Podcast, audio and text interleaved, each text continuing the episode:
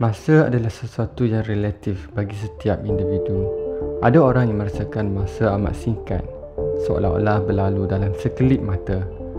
Bagi yang berusia, masa seperti angin bayu yang datang dan pergi meninggalkannya.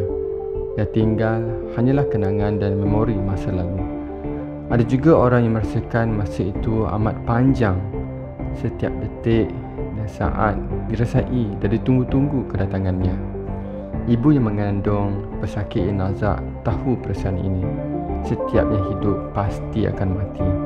Itulah lumrah kehidupan. Setiap benda di dunia ini ada tempoh luput masing-masing. Aku mula sedar nilai harga masa apabila rambutku mula beruban. Tubuhku mula lemah dan berusia. Seorang demi seorang teman-temanku dijemput bertemu Sang Pencipta. Aku mula sedar masaku tidak lama dan apa yang aku akan tinggalkan kepada dunia, kepada masyarakat, kepada anak cucu dan kepada anda. Masa berlalu dan aku sedar aku tertinggal seorang individu yang lebih penting dari segala-galanya iaitu diriku sendiri. Apa yang aku akan tinggalkan kepada diriku besok?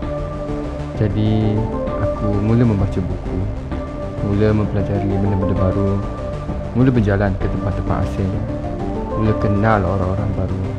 Mula menulis Mula mencari pengalaman yang tidak pernah aku rasai Dan mula mencari Tuhan Tempat aku akan kembali. Semuanya bekalan untuk aku Untuk